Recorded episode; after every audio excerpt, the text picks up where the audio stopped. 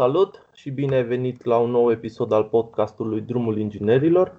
Eu sunt Alex Ungur și azi o să discutăm cu Nina Cătă.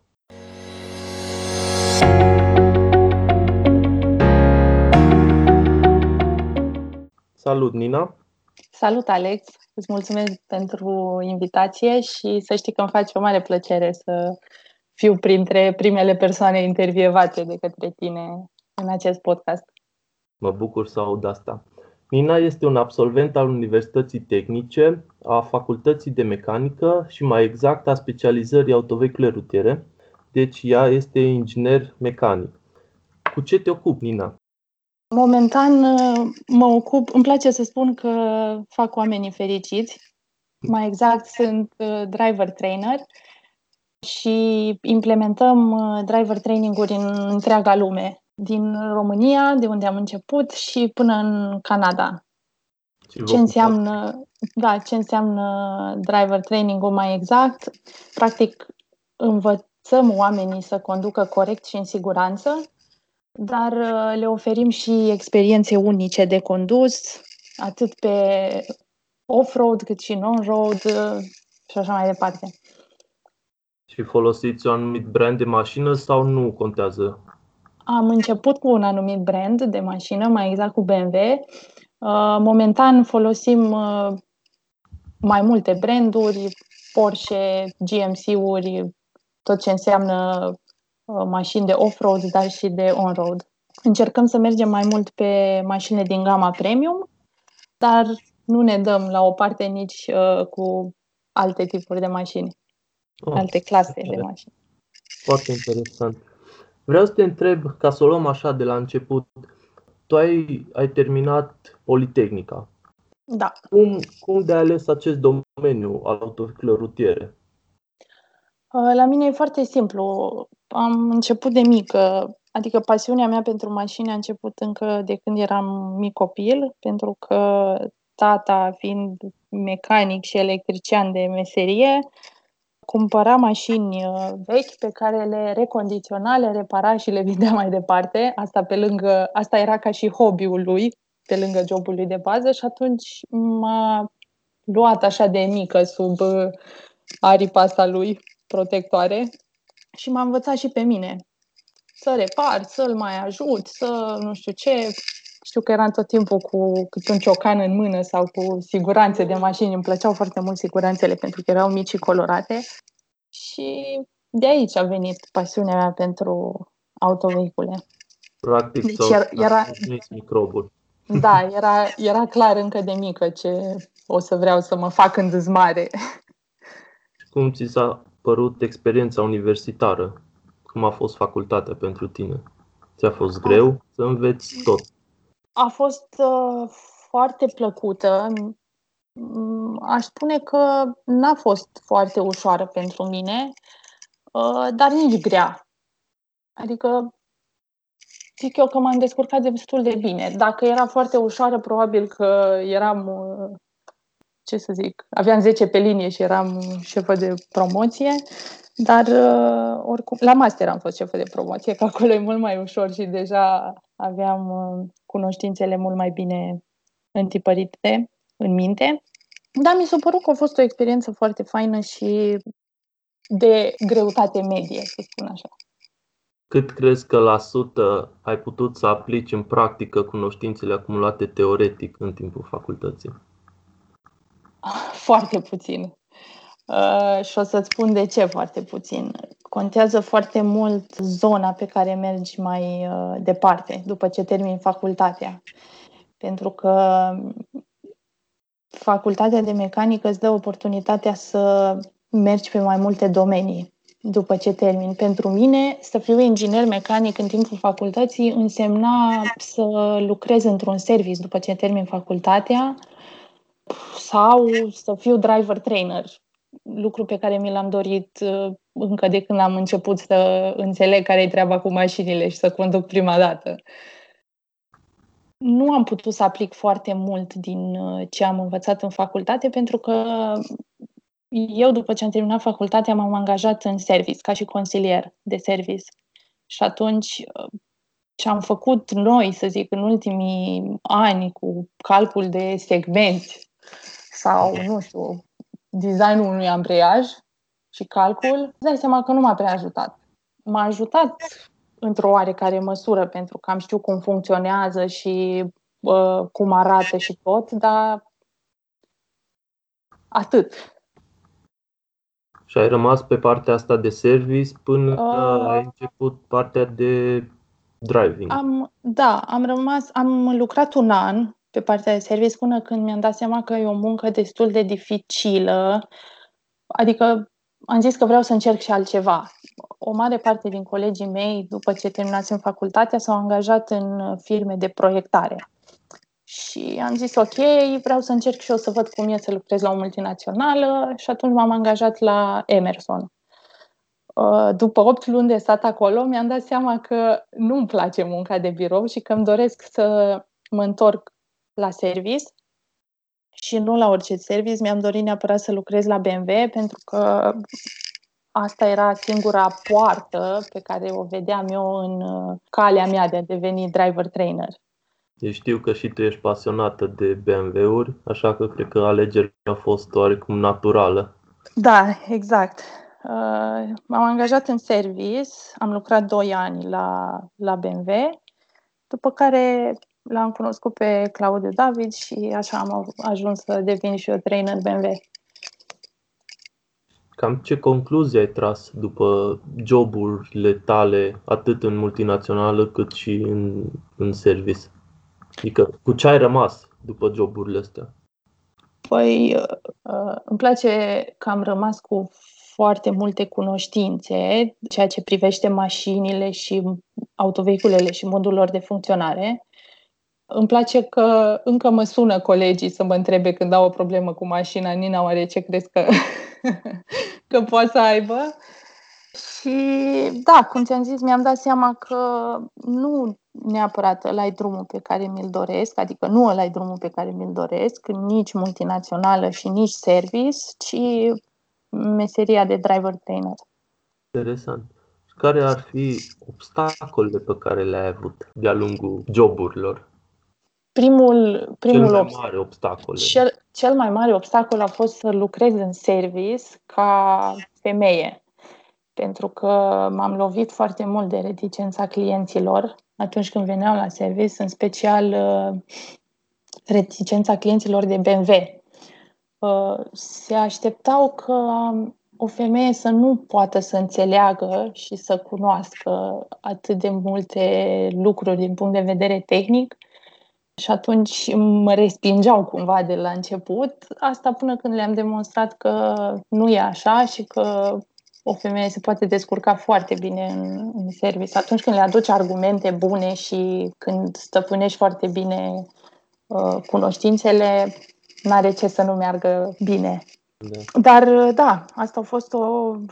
La început mi-a fost greu, adică părea mi o mare și tare acolo în fața clienților, dar în sufletul meu mă întrebam, oare asta îmi doresc să fac, oare e bine ce fac, oare n-ar fi mai bine să mă duc și eu la o multinațională și să, nu știu, lucrez în proiectare, că ăsta era trendul, trendul atunci.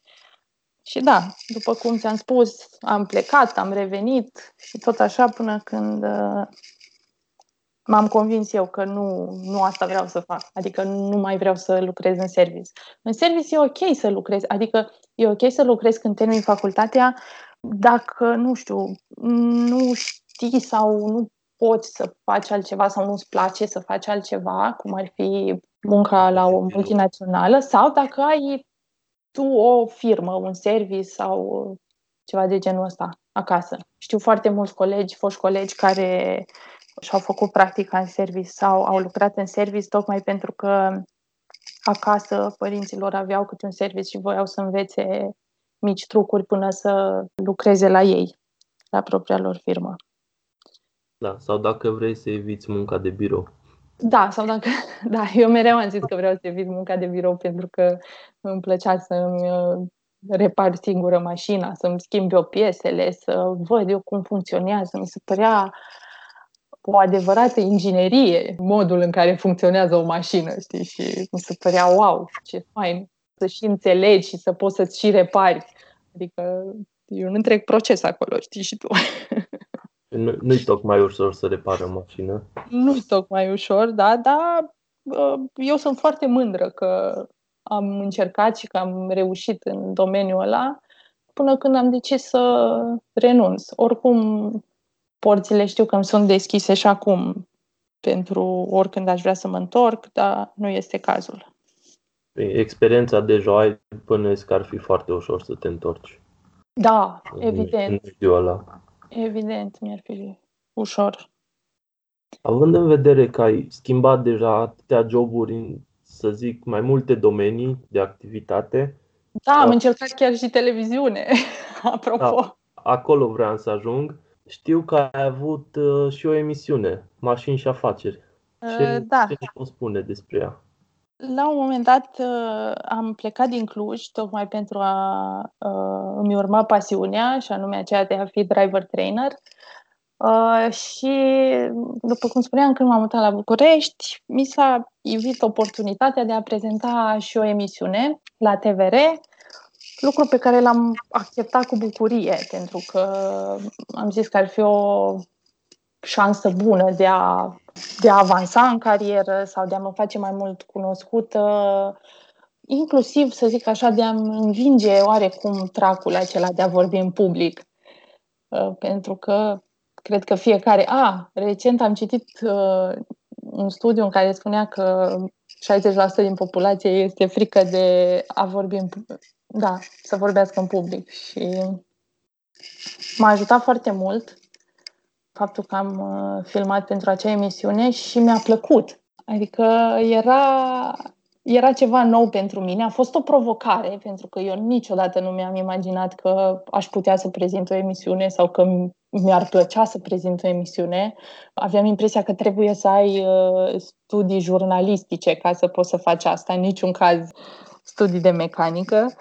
Și știi tu că la Politehnică umblă o, umblă o glumă cu asemănarea dintre un inginer și un câine, dar nu o să spun acum. Vă las pe voi să o căutați. da, deci a fost o experiență foarte faină. Mai ales că am avut ocazia să văd, să testez mai multe mașini, să conduc mai multe mașini, deși atunci când am lucrat la primul service, am avut ocazia să le să conduc toate mărcile posibile. Aici am avut ocazia să le testez încă de la primii kilometri sau prima sută de kilometri. Pentru da, că toate ai, mașinile... Ai, da. da, și tiruri. Da, exact. Aia a fost uh, o experiență și mai interesantă decât partea de condus autovehicule de mici dimensiuni. Da. Era, era foarte interesant că de fiecare dată când uh, ajungeam la reprezentanță să filmăm emisiunea, toată, toată lumea întreba, bun, și acum cine conduce? Și ziceam eu, păi cum tu? Tu ai, ai carnetul? Zic eu, da. Păi dar nu, că trebuie atestate. Stați puțin, că am și atestatele. și erau așa, știi, wow, toată lumea se uita, super tare, felicitări. Da, erau sceptici pentru că femeile de obicei nu conduc tiruri. Nu foarte da. multe femei conduc tiruri. Da, uh, pentru mine a fost o satisfacție mai mare când uh, mi-am scos toate atestatele la vedere și am spus, da, pot să conduc orice, și agabaritic, și ADR, și autobuze, dacă vreți. și atunci uh, se schimba puțin placa. Am întâlnit și situații în care n-au vrut să mă lase singură cu camionul, adică mi-au trimis o persoană de la ei pentru că n-au avut încredere că pot să-l conduc, dar uh, s-au convins pe parcurs că nu era cazul. Totuși era ok că dacă nu știai ceva date tehnice despre mașină, puteai să întrebi persoana respectivă. Exact, adică exact, tot, exact. Tot rău spre bine.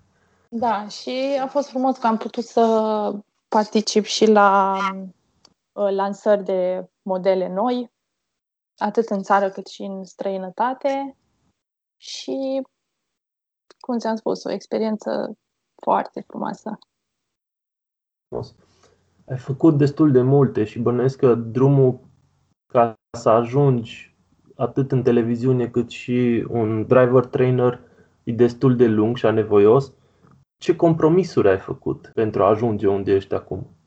Mm, nu pot să spun că am făcut compromisuri sau nu știu dacă faptul că am ales să plec de la Cluj, care, pe, un oraș pe care eu îl consider și îl consideram și atunci ca fiind cel mai frumos și mai bun oraș din țară, să plec la București, într-un oraș pe care nu îl plăceam deloc. Dacă pot să numesc asta un compromis, atunci ăsta e compromisul pe care l-am făcut. Sau, nu știu, am ales să plec departe de, de țara mea și să îmi încerc uh, șansele și în străinătate, atunci da. să spunem că ăsta e cel mai mare. Alt compromis nu am făcut. Nu sunt adepta a compromisurilor. Adică îmi place să încerc tot ce e nou și tot ce consider că e o oportunitate bună de avansare în carieră și îmi iau, îmi asum acest risc în orice fac. Știu, ziceai mai devreme că ai plecat în străinătate, știu că ești în Canada. Uh, bănuiesc că mutarea ta acolo are și legătură cu noul tău proiect și bănuiesc că e și cel mai mare proiect de al tău până acum. Da, ăsta e, ăsta e într-adevăr e un proiect foarte mare, e cel mai mare la care lucrăm, pentru că vrem să implementăm cursuri de condus corect și în siguranță, dar, cum am spus, și experiențe de condus în întreaga lume. Am venit în Canada pentru că aș putea spune că aici încă nu există aceste cursuri și avem o oportunitate mare de a fi printre sau a fi primii care uh, fac așa ceva. Uh, după care vrem să continuăm cu restul lumii, dacă se poate. America, începând din America de Nord până în America de Sud, Asia.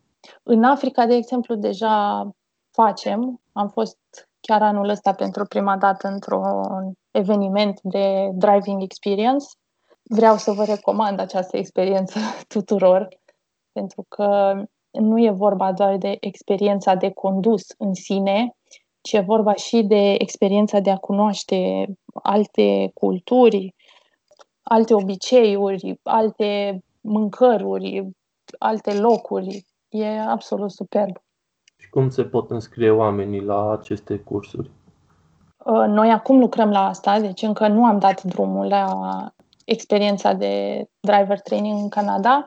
Uh, o să avem diverse pachete pe pagina noastră de internet pe care le poți selecta, mă rog, în funcție de ce îți dorești să faci și nu-ți rămâne decât să îți iei un bilet de avion spre Canada sau oriunde o să implementăm acest program și să te bucuri de experiență. Foarte e, tare. E foarte simplu. Unde te vezi peste vreo 10 ani? wow! E o întrebare foarte grea, știu. Mă văd, mă văd călătorind, în sensul că nu mă văd neapărat stând într-un singur loc. Îmi place foarte mult ceea ce fac, îmi place jobul pe care l-am și atunci, pentru că vrem să implementăm asta în toată lumea, cum am spus, mă văd astăzi în Vancouver, luna viitoare poate pe undeva prin Brazilia, peste altă lună în uh, Argentina sau Noua Zeelandă. Oricum, vreau să călătoresc mai mult ca să, ca să văd exact care țară îmi place mai mult și unde îmi doresc să rămân la un moment dat. Acum, uh, cam asta vreau să fac. Să mă învârt în toată lumea și să-mi găsesc un loc preferat. România deci... e pe lista țărilor la, în care te putea întoarce și să te stabilești aici? Uh, momentan nu. Nu e pe listă, pentru că știi și tu ce se întâmplă în țara asta acum și deocamdată nu văd niciun viitor acolo. Dar cine știe ce ne rezervă viitorul. Iar uh, pe partea de Uh, din punct de vedere profesional, peste 10 ani uh, mă văd atât făcând ceea ce fac în prezent, cât și mi-ar plăcea să revoluționez lumea cu ceva, să inventez ceva sau să fac eu ceva care să ajute lumea întreagă. Deci, și aici mă refer... Cum? Să-mi las, da, să-mi las amprenta. Și aici, și aici mă refer la, bineînțeles, că nu o să inventez eu uh, nu știu.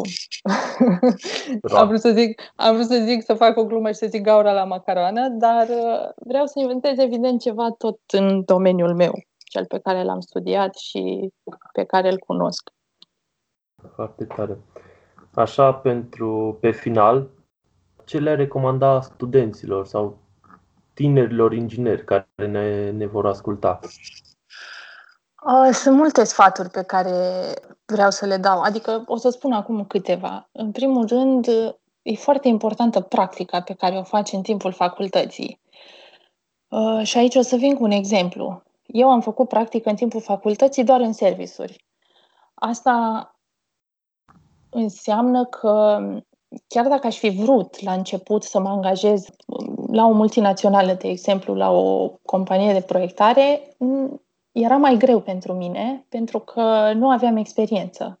Oricum e greu să te angajezi când termin facultatea pentru că nu ai experiență și toată lumea îți cere asta.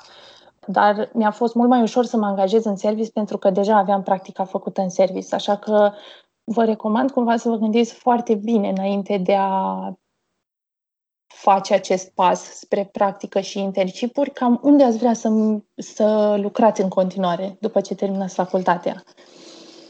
În al doilea rând, să învățați. adică, pentru mine a fost de mare ajutor faptul că am mers la cursuri și am nu doar că am încercat, ci am și înțeles uh, toate laboratoarele la care am fost. E important să înțelegi ce faci ca să poți să faci legătura aia cu uh, teoria cu practica. Și al treilea sfat pe care vreau să vi-l dau e să vă urmați visul și să credeți în el. Adică dacă aveți ceva, un lucru pe care îl doriți foarte mult, să credeți în el și să lucrați pentru el, pentru că altfel nu o să pice din cer nimic gratis. Cam asta. Ok. Cam atât din partea mea. Vreau îți mulțumesc. Da, îți mulțumesc și eu foarte mult pentru invitație încă o dată și uh, îți doresc mult succes cu proiectul acesta nou pe care îl faci. Sunt convinsă că o să aibă succes și că tot o să fie bine. Și uite, așa s-a încheiat și al doilea episod al podcastului. Vreau să vă mulțumesc pentru susținere și în același timp, dacă doriți să lăsați un mesaj Ninei, o să las în descriere linkul spre profilul ei de LinkedIn. Mersi și salut!